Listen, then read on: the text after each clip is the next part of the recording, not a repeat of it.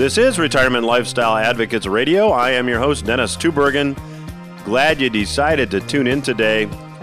Hey, joining me in segments two and three on today's program is Mr. Brien Lundin. If you've been a long-time listener to the program, you may remember that Brien has been a guest on the program in the past. Brien, a very interesting guy, produces the oldest investment conference in the world. It's called the New Orleans Investment Conference. Uh, and Brien is also a very prolific newsletter publisher. And I'll chat with Brien today about his take on the condition of the economy, uh, what monetary policy, what the Fed's doing means for you. And Brien has also some very interesting comments on buying gold. So you'll want to stay tuned and listen in on segments two and three of today's program. And in this segment, I want to talk to you a bit about uh, something that, as I go back and look at history, and primarily when I look at history, I look at economic history and financial history. But this is really true no matter what you look at, historically speaking. And I should title this segment The More Things Change, the More They Stay the Same. I think it was King Solomon who said that there really is nothing new under the sun. And it's remarkable to me the more I study history, the more I dig into what has happened in the past, what policy responses have been in the past, that history does repeat itself. Now, last week I was watching CNBC, which I don't often do. And there was a venture capitalist that w- that appeared on uh, the program. It was a halftime report, actually, was the program and I'm going to try to get the name uh, right here. It's Chamath Palihapitiya. Mr. Palihapitiya said that monetary, and he's a, he's a pretty smart guy. He's a venture capitalist. He's out there raising money uh, for uh, new businesses. And uh, Mr. Palihapitiya said this. He said, the Fed and other central banks around the world have eliminated recessions.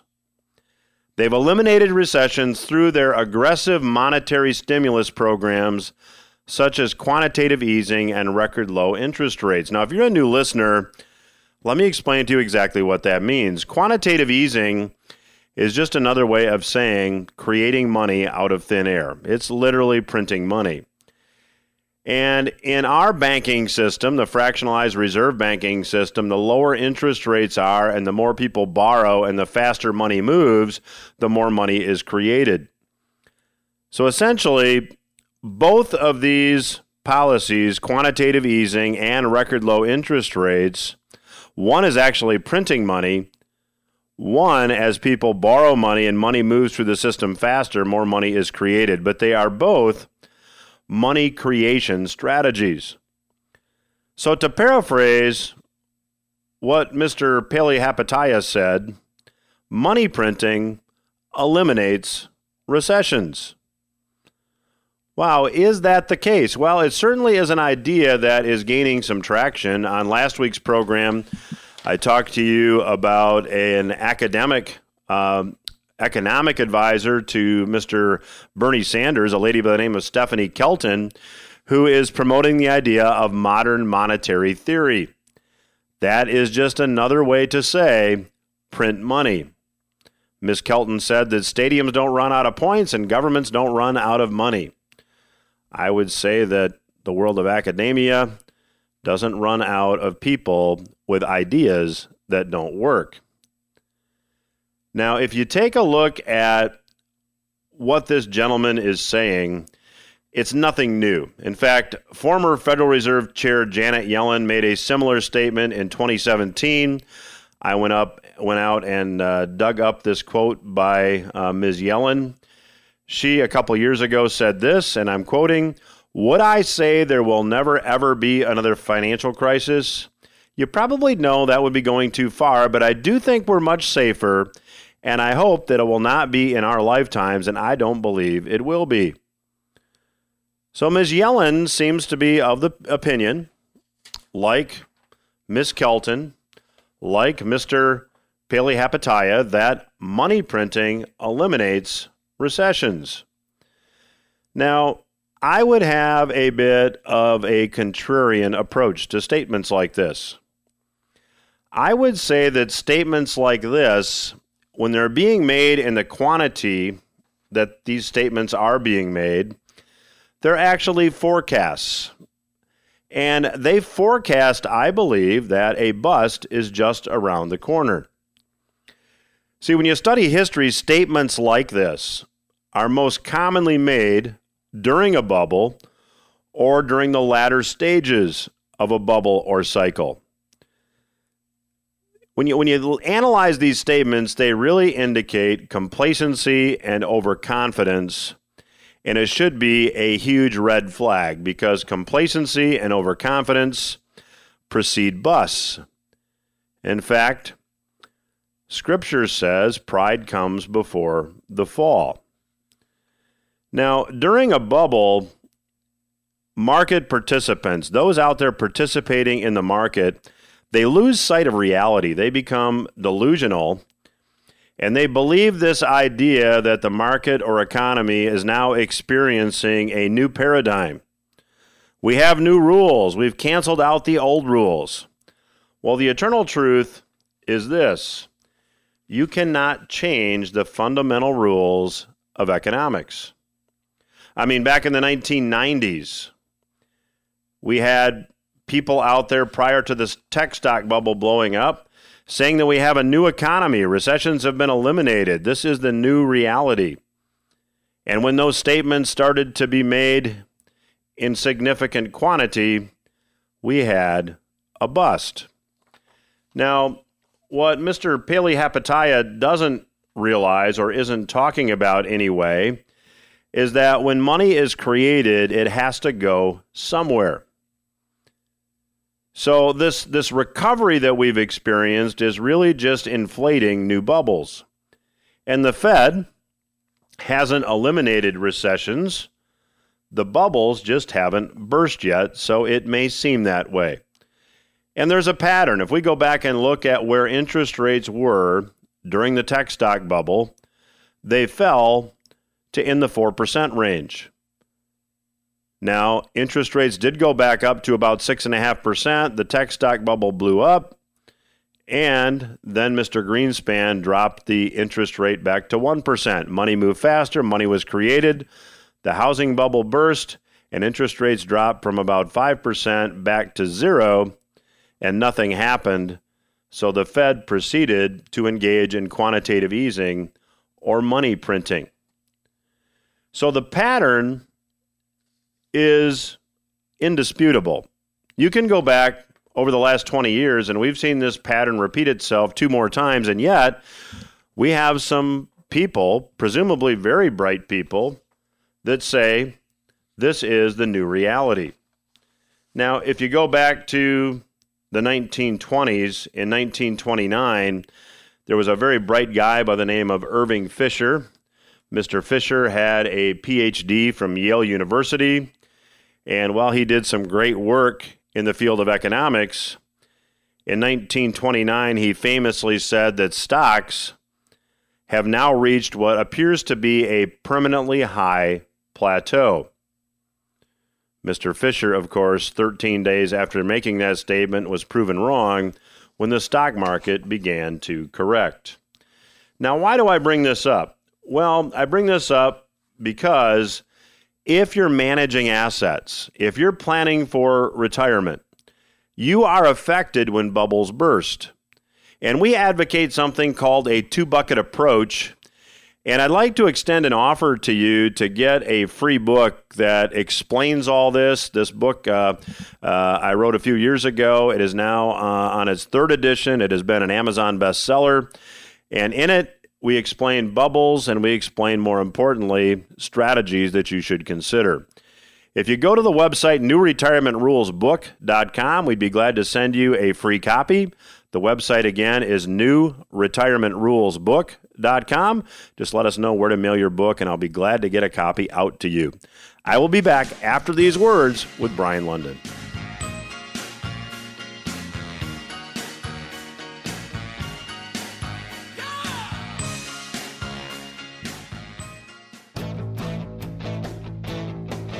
Dennis Tubbergen here, host of the Retirement Lifestyle Advocates radio program. Thank you for listening. I'd like to invite you to take advantage of a free resource that we have for our listeners. It's a weekly market and economic update that we call Portfolio Watch. It's a free newsletter delivered by email every Monday at market close. In it, we analyze market activity and give you a unique perspective on current economic conditions. To get the weekly Portfolio Watch report delivered to you each week free, just visit rla.yourportfoliowatch.com. That's rla.portfoliowatch.com. In Portfolio Watch, we track market and economic activity every week and monitor and update our forecast for your money. The website again, rla.yourportfoliowatch.com to get your free subscription. The website again, rla.yourportfoliowatch.com.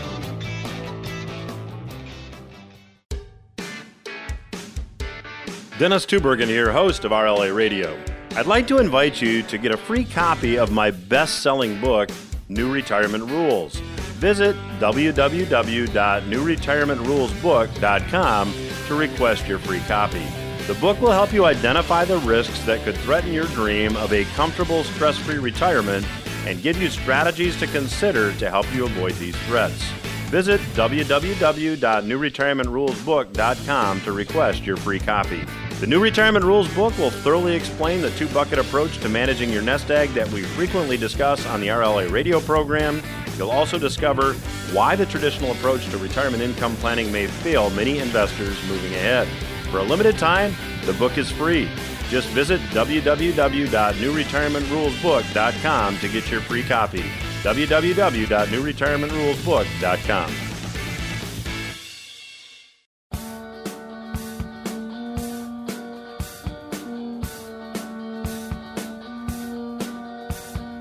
Welcome back to RLA Radio. I'm your host, Dennis Tubbergen. I have the pleasure today of talking with Mr. Brien Lundin. Uh, Brien is the publisher of Gold Newsletter. He also produces the New Orleans Investment Conference, and uh, we'll learn a little bit more about those as we talk to Brien. But, Brien, welcome back to the program. Great to be with you, Dennis. Thank you. Well, for our listeners, Brien, that may not be familiar with the New Orleans Investment Conference, could you fill them in? Absolutely. It's the oldest investment event in the world, amazingly, the oldest continually running investment event in the world. We are celebrating our 45th year this year.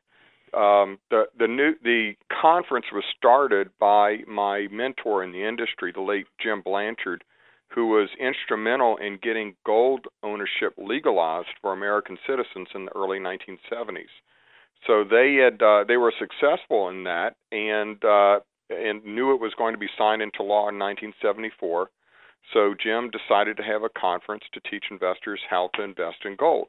And that what first event was in 1974 and over the years it's expanded to focus on all of the investment markets, all of the asset classes.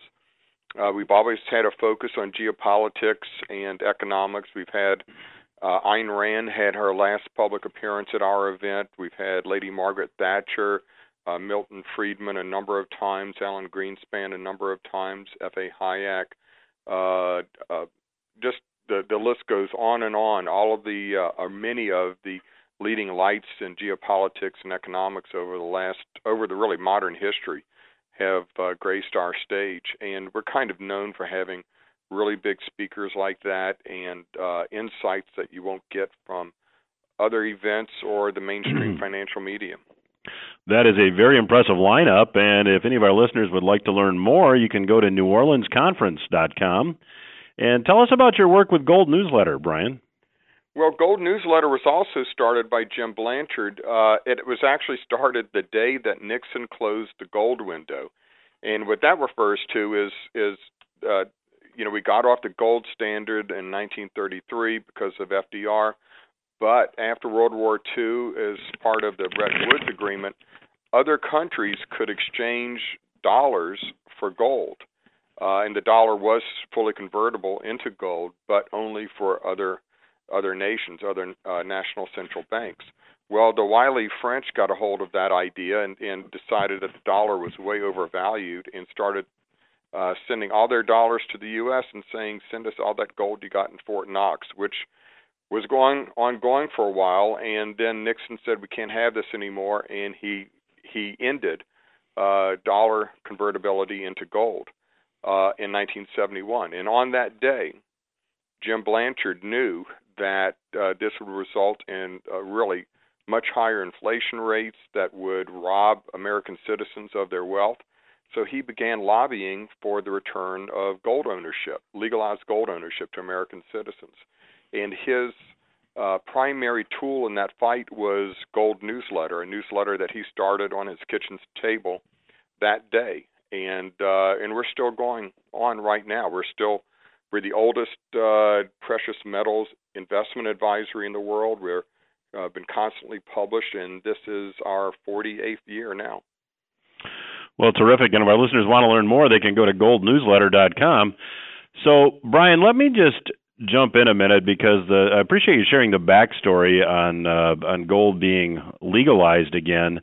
Um, and when you take a look at what gold did as the the, the, the fiat currency creation happened, I think gold went from what thirty five dollars an ounce uh, to over eight hundred in the early eighties. Yeah. Um, and, and now we've we, we seem to almost, at least in in some folks' perspective, including mine, we seem to be poised for maybe a bit of a, a repeat of money creation, only this time on steroids. Can you comment on Fed policy? Sure. You know what? In 1971, uh, the the Fed and and really other central bankers, but primarily the Fed because gold was was had just become well actually was was still illegal to own in the United States, but it was still tied to the dollar. But once Nixon severed that link to gold, then uh, central bankers, the Federal Reserve, all of a sudden had the ability to to print money and monetize debt at will. And uh, I liken it to giving a, a teenager a, a bottle of Jack Daniels and the keys to the car you know, they immediately took that newfound power and ran it into the ditch with the 1970s and rampant inflation.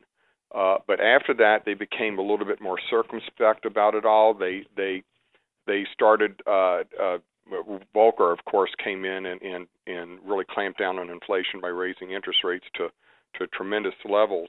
But after that, as the economy start would start to soften, the Federal Reserve would come in and lower interest rates and try to ease the uh, decline, and in effect would not allow any serious bust to occur in the economy. And as we know, in a free market, these kinds of periodic corrections in the cycle are what washes out all the excesses of the previous run up.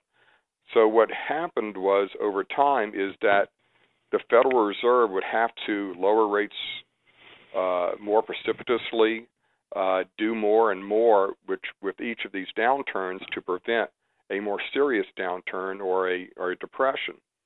Um, but over time, you know, the patient needs more and more drugs because it builds up a tolerance.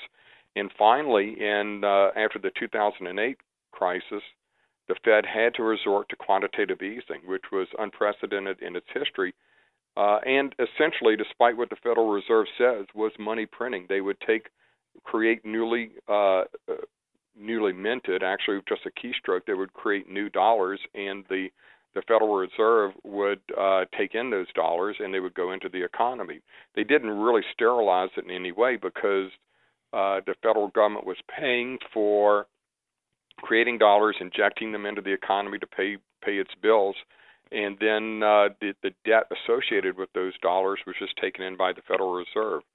Uh, so there was really, really helicopter money.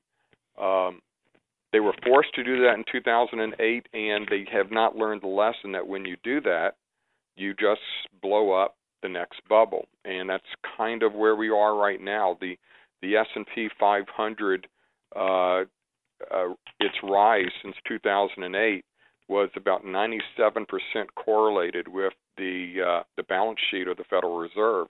So there's no doubt that this liquidity event, this money printing, this easing of interest rates to to 5,000 year lows, to zero and beyond, uh, this policy inflated the the current boom we're having in U.S. equities and uh, in real estate. So the question is, can we ever get a normalized level of interest rates? Can we ever get back to normal without these kinds of excessive monetary accommodation policies that the Fed has in place? And uh, I think the question is, is at this point, no, they can't. Well, and and, Brien, just to to maybe pig or d- jump into that and, and expand on that.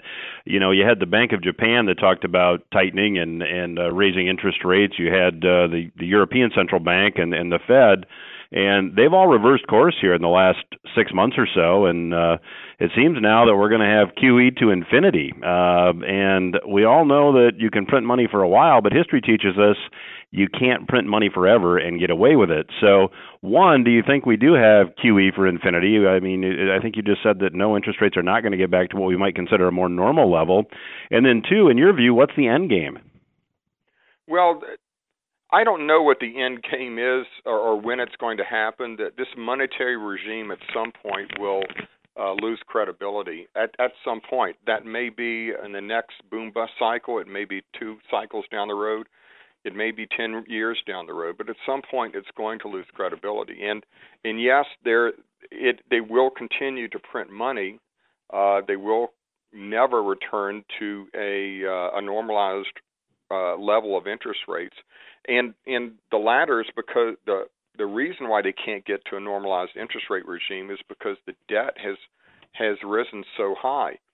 If the uh, the Fed ever allowed uh, the Fed funds rate, for example, to get to three percent, and we know that was kind of its target when it was trying to raise rates, because if you uh, uh, economists recognize that you you have to cut rates at least 3% to get any kind of an impact on the economy. So the Fed was desperately trying to get some room above zero on interest rates so it could cut in the event of the next recession. And and they were targeting at least 3%.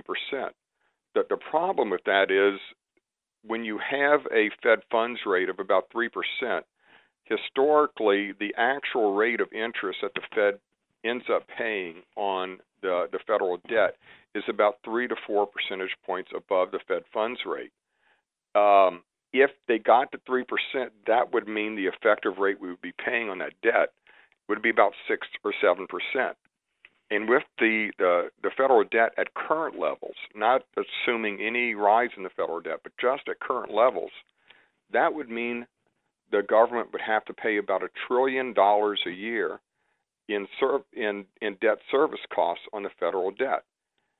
Now, the, the public would not put up with that. There's no way that would be politically palatable to pay upwards of a trillion dollars every year just in interest costs on the federal debt before you were paying for uh, welfare, Medicare, uh, national defense, or anything else, and much of that money going to overseas investors. So that's that's the political and and really practical impossibility of rates ever getting to you know the supposedly normal levels throughout history of five, six, or seven percent. Well, if you're just joining us, we're chatting today with Mr. Brien Lundin. Brien is the publisher of Gold Newsletter. The website is goldnewsletter.com. He also produces the New Orleans Investment Conference, the oldest investment conference in the world. You can get more information at neworleansconference.com. And Brien, I've got time, uh, looks like for maybe one more question uh, in this segment. Now, when you take a look at this, really, really the, the numbers you just outlined with the national debt and with normal interest rates or more normal interest rates, what it's going to cost just to service the interest on the debt, it seems that we will have QE to infinity. And won't that mean that at some point we'll see inflation really take hold, even to a, a greater extent than we've already seen it? At some point, you know, the, the problem that, or the issue of inflation, everybody really thought in the, from 2008, 2009 on, when the Fed began these unprecedented quantitative easing programs, they really expected that we would we would see a much higher rate of inflation, a price inflation. But we know that, that price inflation is only a symptom of the underlying disease of monetary inflation. When you create too many dollars for the number of goods in an economy, what happened in this instance, and it's especially evident in retrospect, is that the inflation from all of this money printing from from QE one, two, and three was uh, the, the result of that was inflation in the prices uh, financial assets, the stock market, and real estate. It never really got to Main Street, um, and and that was partly because the Fed had created these kinds of walls around the financial system. It's like the levees down here in New Orleans that protect us from from flooding and from hurricanes. If you're within the storm protection system, you're okay. If you're outside of it, you're basically out of luck. So the Federal Reserve's primary reason for being is to protect the banks and to protect Wall Street. And they did, and and, and that's the sector that benefited from uh, quantitative easing and all these extraordinarily loose monetary policies. Well, we're going to have to leave it there. Our guest today is Mr. Brien Lundin. Brien publishes Gold Newsletter, and you can get more information on that publication at goldnewsletter.com. You can also check out the New Orleans Investment Conference that Brien also produces. Uh, more information is available at neworleansconference.com. I'll be back with Brien after these words. Stay with us.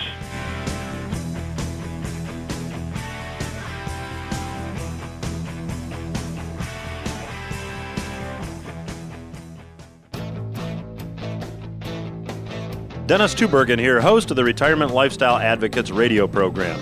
Thank you for listening. I'd like to invite you to take advantage of a free resource that we have for our listeners. It's a weekly market and economic update that we call Portfolio Watch. It's a free newsletter delivered by email every Monday at market close.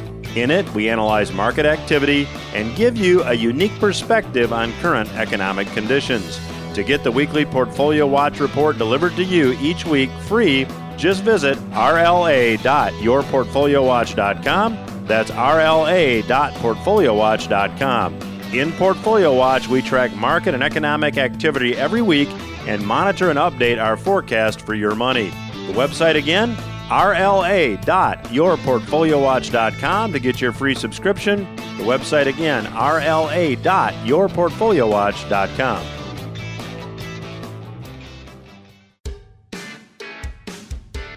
Dennis Tubbergen here, host of RLA Radio. I'd like to invite you to get a free copy of my best selling book, New Retirement Rules.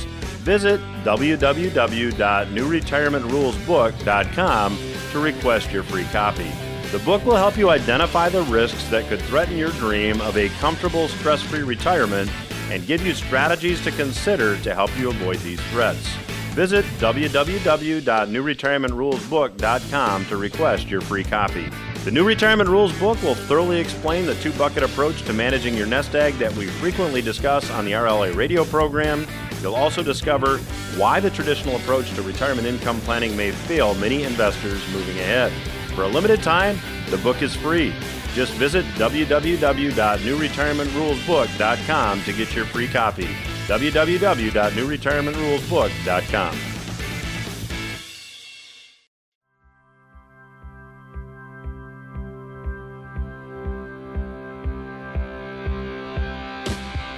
Welcome back to RLA Radio. I'm your host, Dennis Tubbergen. I'm chatting today with Mr. Brien Lundin. Uh, if you're just joining us, Brien is the publisher of Gold Newsletter. You can get more information on or about Gold Newsletter at goldnewsletter.com.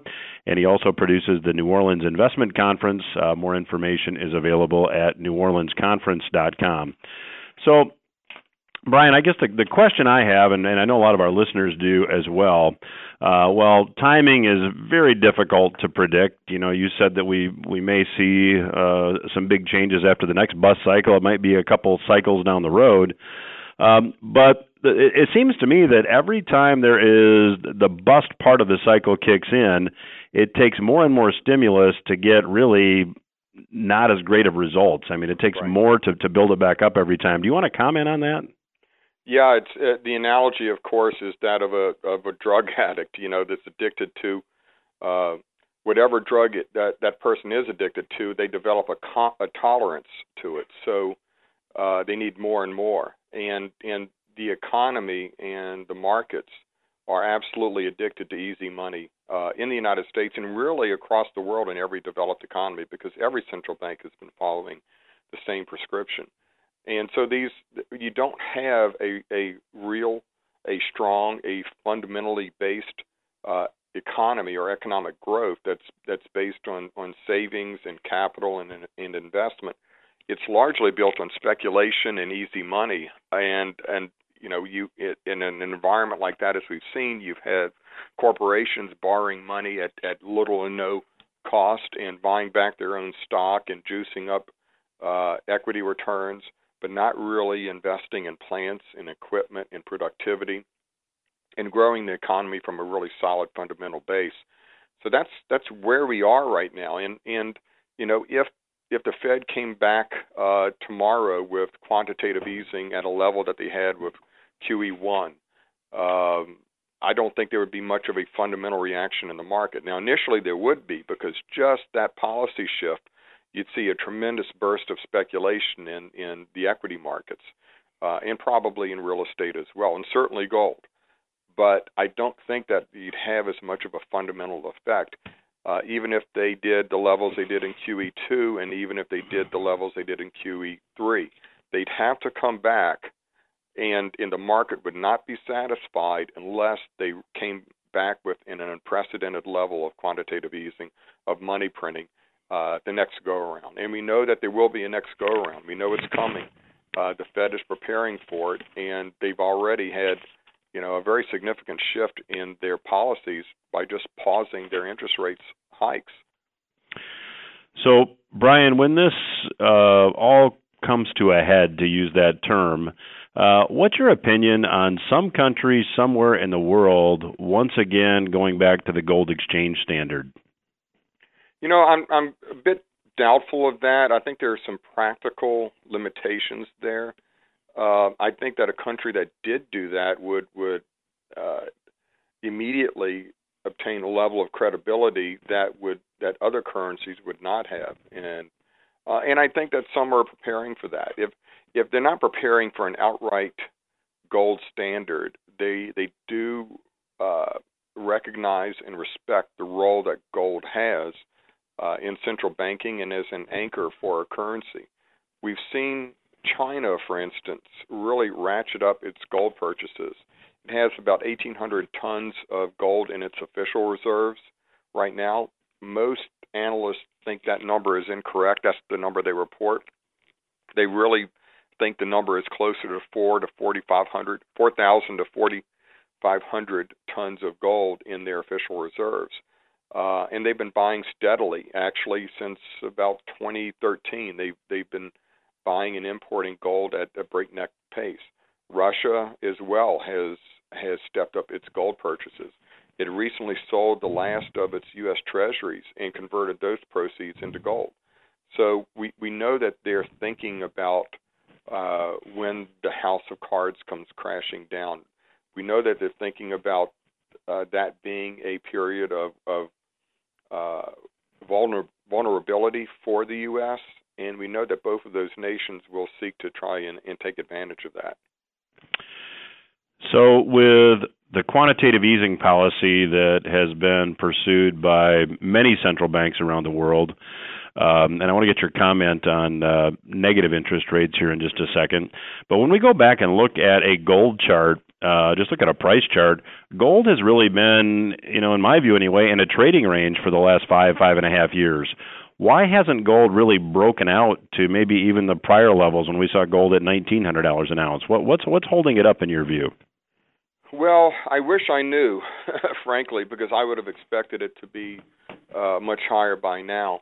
But if you do look at the charts closely, we bottomed in uh, December of 2015 uh, on the gold price, and we had a nice run up in 2016. Uh, fell back a bit, had a decent run up in 2017, and it has been trading sideways since then.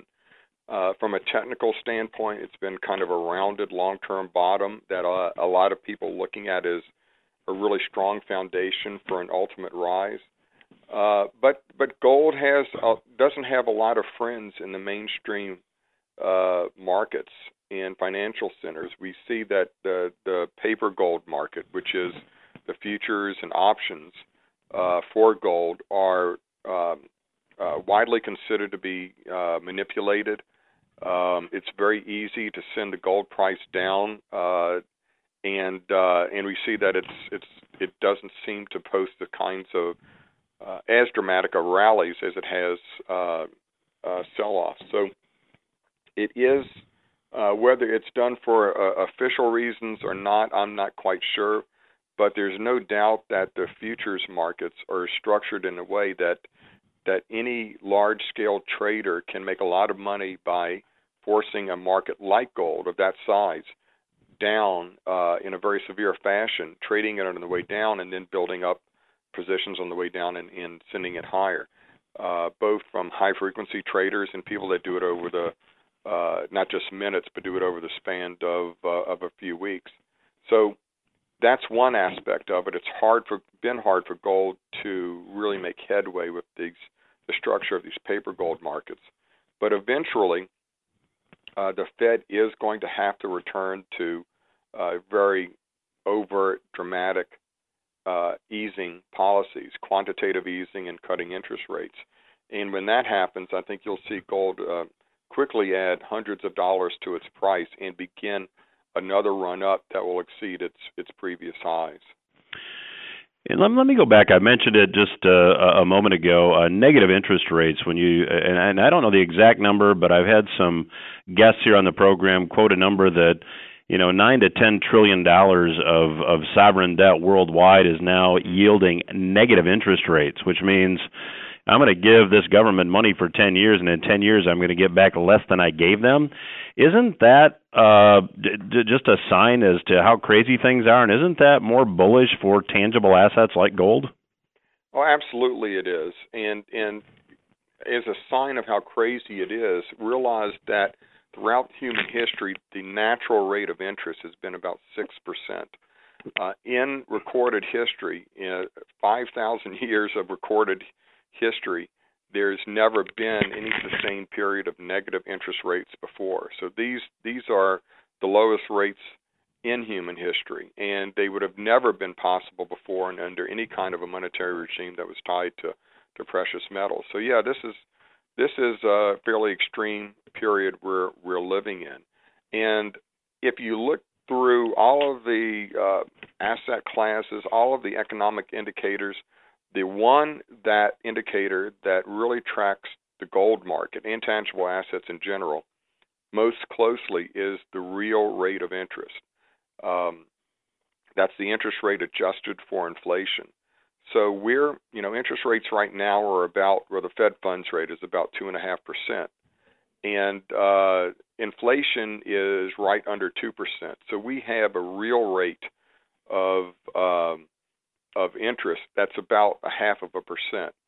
Rates that low, real rates that low, are enormously bullish for gold, uh, for silver, and really for other tangible assets. So when you have a low real rate of interest, uh, it's an enormously bullish tailwind for precious metals. And, and that's because precious metals don't earn uh, a rate of return they actually have a holding cost if you're holding physical metals. So if you have, uh, uh, you know, gold has zero, pays zero interest, but in an era when you have negative interest rates, when people are handing their money to uh, central banks for a negative return, then gold, in comparison, is a high yielding asset. So that's why people buy the metals when you have such an extraordinarily uh, uh, extreme monetary policy as negative interest rates. So, Brien, um, in fact, if you're just joining us, uh, give the website one more time here. Brien's a publisher of Gold Newsletter. The website is goldnewsletter.com. What are you advising your newsletter readers at this point in time? Well, in Gold Newsletter, we focus on mining stocks that offer leverage to the precious metals. Uh, they are highly speculative, and I don't recommend them for everybody. It, it I don't recommend that anybody delve into this area without doing a lot of homework, uh, reading my newsletter and, and some other newsletters that are uh, can give them background and going to conferences and the like. And they can learn about all of that in a free report that we have on our website. Uh, that's the Investor's Guide to Gold and Silver, and it's it's a, a detailed report tells people everything they need to know about investing in precious metals in in every manner and form. But what I do recommend for the general public, the general investing public, is that they have some level of physical precious metals uh, in their possession or with ready access uh, as an insurance policy against uh, uh, whatever may happen in the financial markets. It's it's been proven throughout human history uh, that that gold and silver protect people's wealth when you have inflationary episodes, when currencies, as they always do, are depreciated because debts are, are, are run too high. So this has happened over and over throughout human history. It's going to happen again, and people really need to hold physical precious metals to ensure against that uh, inevitability. All right, we're going to have to leave it there. Our guest today has been Mr. Brien Lundin. Uh, I'll mention also uh, Brien uh, actually produces the New Orleans Investment Conference. More information there at neworleansconference.com. So, Brien, thanks a lot for joining us again. Love to have you back. Great to be here with you, Dennis. Anytime. Thank you. We will be back after these words.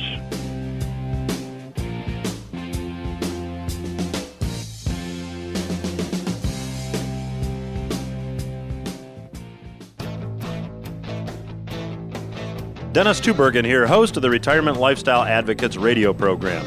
Thank you for listening. I'd like to invite you to take advantage of a free resource that we have for our listeners. It's a weekly market and economic update that we call Portfolio Watch. It's a free newsletter delivered by email every Monday at market close. In it, we analyze market activity and give you a unique perspective on current economic conditions. To get the weekly Portfolio Watch report delivered to you each week free, just visit rla.yourportfoliowatch.com. That's rla.portfoliowatch.com. In Portfolio Watch, we track market and economic activity every week and monitor and update our forecast for your money. The website again, rla.yourportfoliowatch.com to get your free subscription. The website again, rla.yourportfoliowatch.com.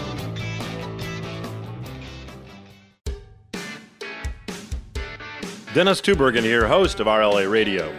I'd like to invite you to get a free copy of my best selling book, New Retirement Rules.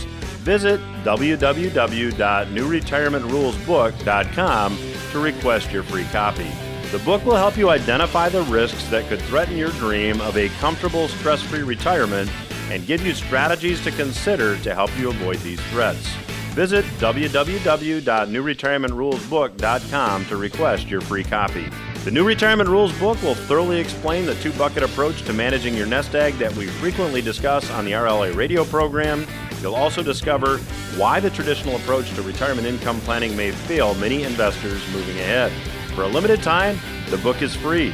Just visit www.newretirementrulesbook.com to get your free copy. www.newretirementrulesbook.com.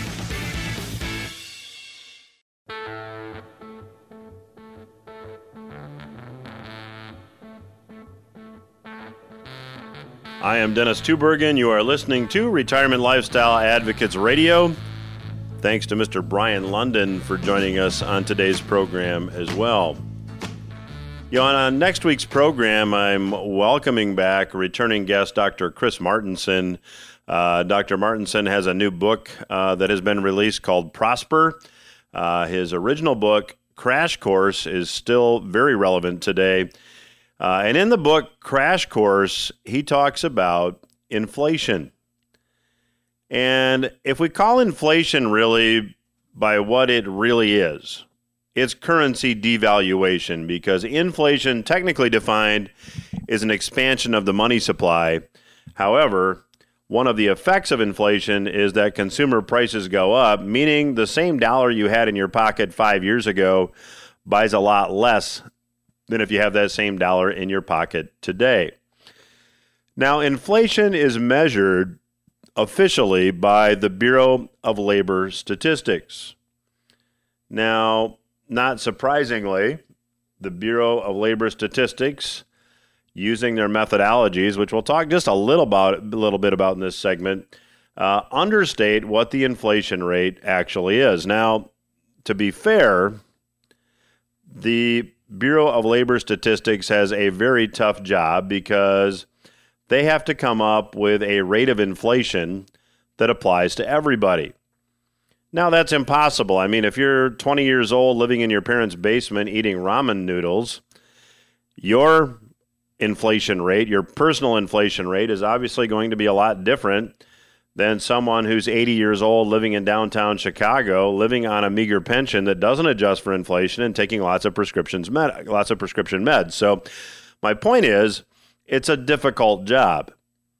But even after cutting the Bureau of Labor Statistics some slack, we have to look at how they're actually calculating inflation.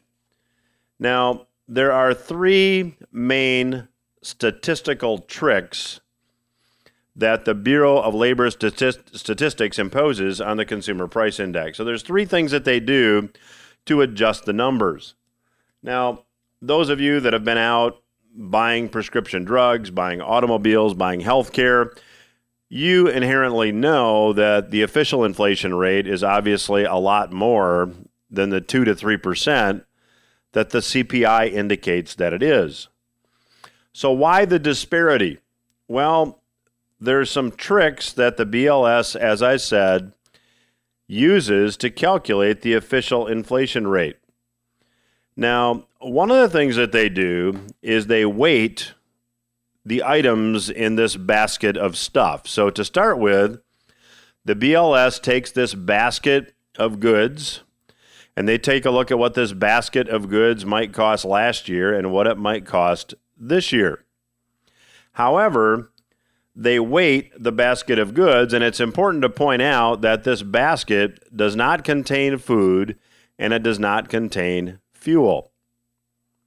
Well, obviously, we all have to buy food and fuel. They're important things that we all have to have, but they're not included in the BLS's inflation calculation methodology. Now, they weight the items in this basket. And to give you an example, healthcare is weighted at around 6% of the CPI. But healthcare represents about 17% of the U.S. economy. Now, if you want to measure economic output, you'll typically use gross domestic product to determine what the economic output of the United States is. And almost one in five dollars now of GDP is healthcare related. So even though healthcare represents nearly one in five dollars being produced in the U.S. economy, the BLS weights healthcare at just 6% or so of the consumer price index. So, one of the ways that the inflation rate can change or the inflation rate calculation methodology changes is by changing the weightings. And this is a rather arbitrary subjective decision.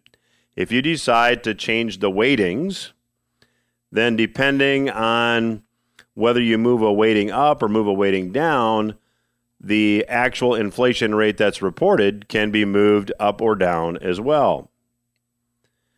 Now, in addition to weightings, there is something else that is used, and it's something called substitution. Now, substitution is just what it sounds like. It's the act of switching lower cost items or putting lower cost items into the basket when prices of the items in the basket that exist surge uh, to a point that the rationale is nobody's going to buy them anyway. So even though food is not included in the basket, let's just use uh, an item that is near to my heart. Let's talk about a ribeye steak. Let's just say that a ribeye steak is in the basket of goods and, and, and services this year. And let's say ribeye steak is $10.99 a pound. Next year, if ribeye steak goes to $13.99 a pound, someone at the Bureau of Labor Statistics would say, no one's going to pay $13.99 a pound for ribeyes. Let's substitute sirloins, which are now $10.99 a pound. And by using substitution, the reported inflation rate can be subdued. So there's weighting and there's substitution and the final adjustment that's made is something called a hedonic adjustment. Now, hedonics really just accounts for improving quality in products over time. And I'll give you an example that will give away my age. I remember a time that you actually had to stand up and walk across the room to change the channel on the television. Now, there are many of you listening today that cannot recall such a time. However, you would have to get up, walk across the room, and then you could pick from one of three channels depending on what you wanted to watch. Well, let's just say that back when you bought a television that didn't have a remote control to change the channels, let's just say the cost of the TV at the time was $200. The next year, televisions are released that have remote controls. Now you don't have to get up and walk across the room to change the channel anymore, but the cost of the TV went from $200 to $250. Well, a hedonic adjustment might just say that, hey, we don't really have inflation here. It's worth 50 bucks not to get up and walk across the room and change the channel. Even though over time you couldn't find a television to buy that you could get up and walk across the room to change the channel. They all had remotes and you were paying extra for the remotes, but that doesn't mean that there's inflation because there is the hedonic or the pleasure adjustment. Now, if you want to look at measuring the true inflation rate, and we talk about this in the book, New Retirement Rules, and if you'd like to get a free copy of that book, you can go to newretirementrules.com and we'd be glad to send you one. I like to look at gold and what gold buys. So, for example, back in 2000, gold was $270 an ounce. Today it's about 1280. Back in 2000, it took 440 ounces of gold to buy the average new home. Today, it takes about 293 ounces. So while the average home price went from 119,000 to 376,000, requiring a lot more dollars to buy the house, it took a lot less gold. That makes the point that Brien Lundin made. Again, get a copy of the book, New Retirement Rules, by visiting the website, newretirementrulesbook.com.